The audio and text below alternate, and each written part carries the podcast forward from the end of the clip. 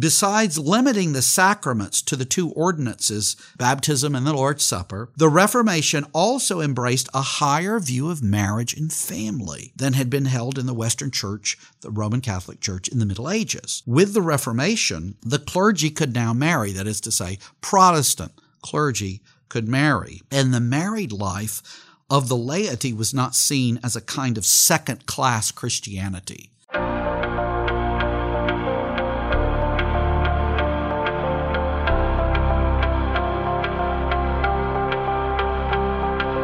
Welcome to Mid America Reformed Seminary's Roundtable Podcast. This is a broadcast where the faculty of Mid America discuss everything from Reformed theology, cultural issues, and all things seminary. This is episode 101, and I'm your host, Jared Lucibor. Thank you for tuning in.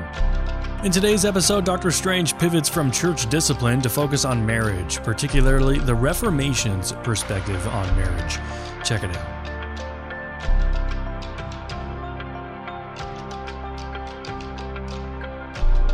Jared, once again, it's good to be with you and our listeners, our faithful listeners out there.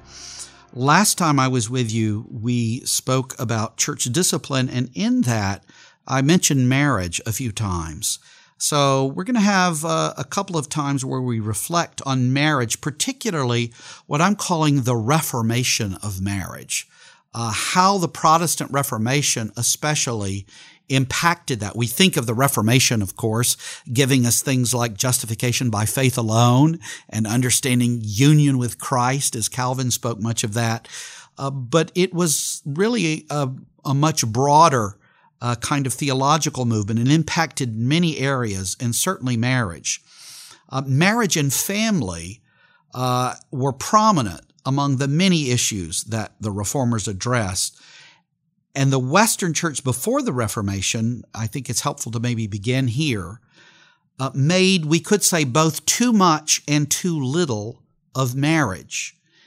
That is to say, the Roman Catholic Church made too much of marriage in that it considered it a sacrament, right?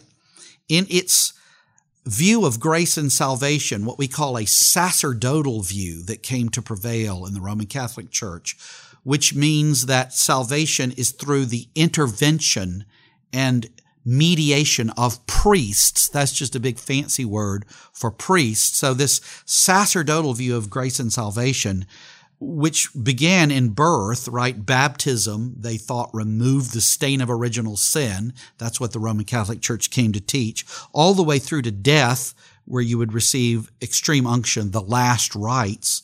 Um, they also believed, as part of this whole uh, view of grace and salvation, this sacerdotal view, that one's life choice was sacramentally defined. And so your life choice was either marriage, which is what most people did, or ordination, holy orders.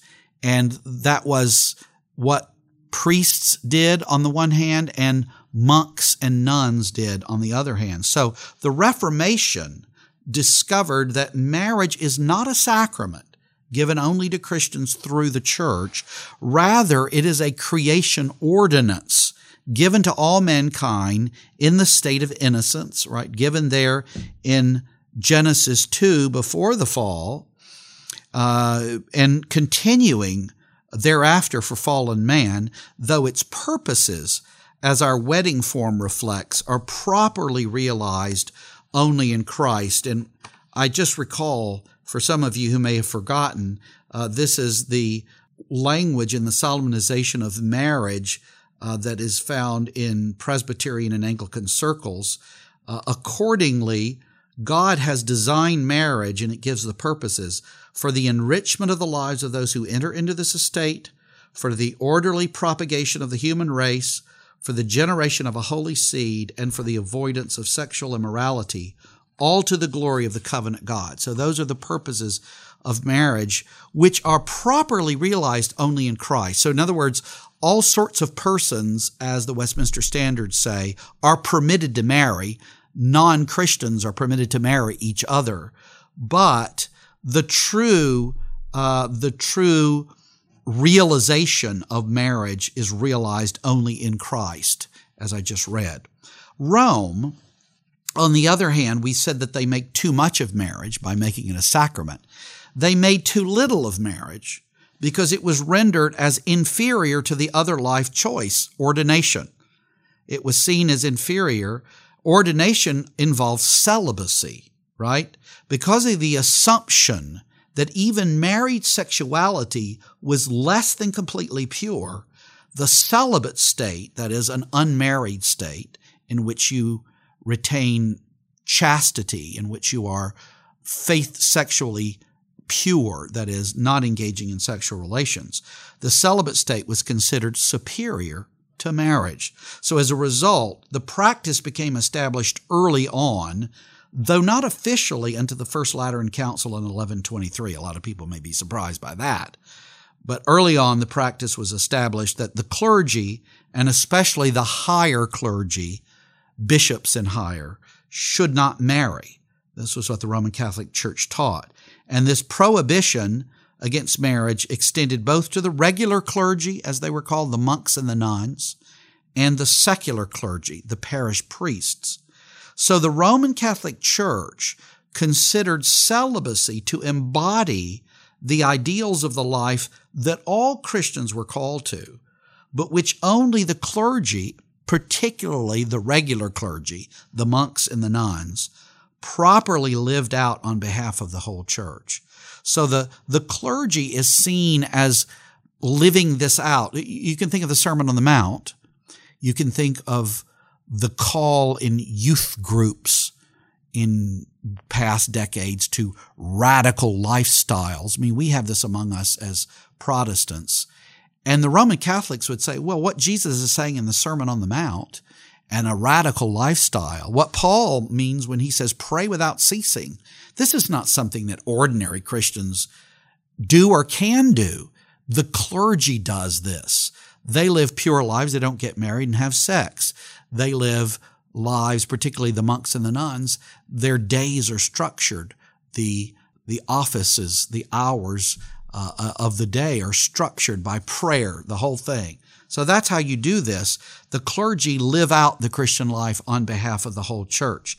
So the average Christian, uh, Joe Christian in the pew, right, is one the one who got married and had a family, without which the church wouldn't exist, right? If you didn't get married and have families, you you wouldn't have a human race.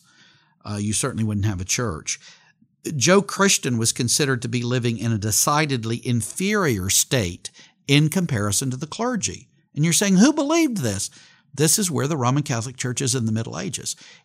It's still there in some measures, but the, I'm, I'm talking about the Reformation. So we're seeing the background of the Reformation here. And all of what I've just been describing changed at the Reformation. Besides limiting the sacraments to the two ordinances that our Lord instituted. Okay, so the church said there aren't seven, there's two, baptism and the Lord's Supper. The Reformation also embraced a higher view of marriage and family than had been held in the Western Church, the Roman Catholic Church in the Middle Ages. With the Reformation, the clergy could now marry, that is to say, Protestant clergy could marry. And the married life of the laity was not seen as a kind of second class Christianity. Well, step back here a little bit in, in terms of talking about what happens with views of sexuality with respect to marriage. The world into which the apostolic church emerged was more sexually licentious than even our own. That may be hard for people to believe, but you need to realize that sexual sin was so widespread when the church uh, that our Lord had spoken of on this rock I'll build my church and after Pentecost, the church as you find it in the book of Acts, sexual sin was so widespread in, in the old uh, Greek and Roman world that the early church focused a great deal on sexual purity that commitment of the early church to sexual purity developed into placing a premium on virginity and consequently celibacy. It's not a it's not an emphasis you find in the scripture, but it's an emphasis that happens in the ancient church. In the Roman Empire, in the time of Christ and the apostles, perhaps 40% of the people in the empire were slaves. And a lot of things could be said about the slaves of that day. Now, it wasn't racial slavery. It wasn't the kind of slavery that we came to have in America, which was even more problematic than that in many ways. But one thing is clear from that kind of slavery, it involved sexual abuse of many of the people in bondage, obviously, particularly women. So many of the women slaves at the time of the apostles and the apostolic fathers and the early church fathers. That's what we're talking about here. Um, the the um, the situation with uh, the sexual abuse of many of those women uh, was very much preached against and testified against. So we could say, even apart from slavery, a host of sexual perversions abounded among the pagans. So the world into which Paul comes and is preaching the gospel is a very sexually licentious one. Christianity emerged, we could say, in a world that outside of the Jewish environs that had imbibed a biblical ethic was decidedly sexually immoral, the world of that day. Christians think Tertullian um, around who's flourishing around 200 AD, uh, promoted an ethic that opposed this errant pagan sexuality. We might say that so opposed this errant pagan sexuality that it tended to undervalue sexuality across the board, even in marriage, seeing it as purely for purposes of procreation. So you get you get stuff like that in Tertullian, he's sort of almost conceding, okay, Christians um, need to, in marriage, have sexuality, but it's purely for children.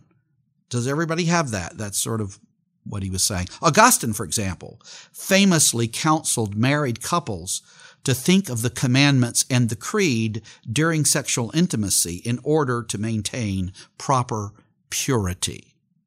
So the ideal for many particularly as the Middle Ages developed, became virginity, and it was seen as best fulfilled in the life of the clergy.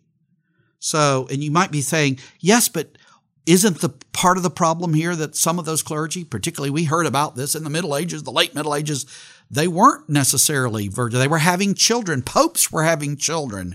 And there was in the monastery, sometimes there was hanky panky going on. Things were happening uh, that shouldn't be happening. Yes, these things are all true because you can't just sort of stamp out sexuality in this way and tell whole classes of people that you can't have any legitimate legitimate expression of your sexuality. But of course, that's what you're telling them if you're saying you can't marry you may not marry. You're cutting that off. Well, the Reformation, and it's important for us to know this, recovered a more biblical approach to sexuality within marriage, understanding that it was also for the well being of the couple, as we saw when we talked about the purposes of marriage, a significant expression of their oneness, right? Sexuality within marriage is a significant expression of the oneness of the married couple part of this recovery that the Reformation uh, fostered included reinterpreting the Song of Songs, right? The Song of Solomon, uh, which in the Middle Ages, uh, if you read commentaries on the Song of Solomon, it's completely um, allegorized. There's no sense in which it's talking ever about sexuality, sexuality within marriage. It's completely or, uh, it's completely allegorized. Um, so they came to reinterpret the Song of Songs, recognizing that this spoke not only of Christ and the church. Notice I'm not saying the Song of Songs is just about marriage. It's not about Christ and the church because marriage is always about Christ and the church. Uh, but it's also, they recognize the Song of Songs is about the husband and wife in their marital relationship, understanding right? That marriage itself points to the union of Christ and his church. So we might say that an immediate practical outworking of this reformational recovery of marriage manifested itself in clerical marriages. So those who had not been allowed, uh, that is to say, uh, ministers in a local church, uh, not allowed to marry as the priests weren't, as the monks and the nuns weren't, um, they started getting married, reformational figures. You can think uh, particularly of, of Ulrich Zwingli uh, and Martin Luther. Uh, Martin Luther, as a 41 year old monk, while matching former nuns with interested mates, found himself a man short for uh, Katharina von Bora, who boldly claimed Luther himself. So Luther got married. Uh, marriage also provided John Calvin uh, and many others in like positions with much help and comfort. Uh, sadly, Calvin's wife died only uh, after eight years of marriage. Uh, and though he went into marriage proclaiming it was a very functional thing, it was it was to help him in his work and so forth, and she did. He also was very devoted to her. So what we've seen thus far in terms of the reformation of marriage is that there has been a more biblical, there's been a recovery of a biblical view of sexuality and of its place in marriage.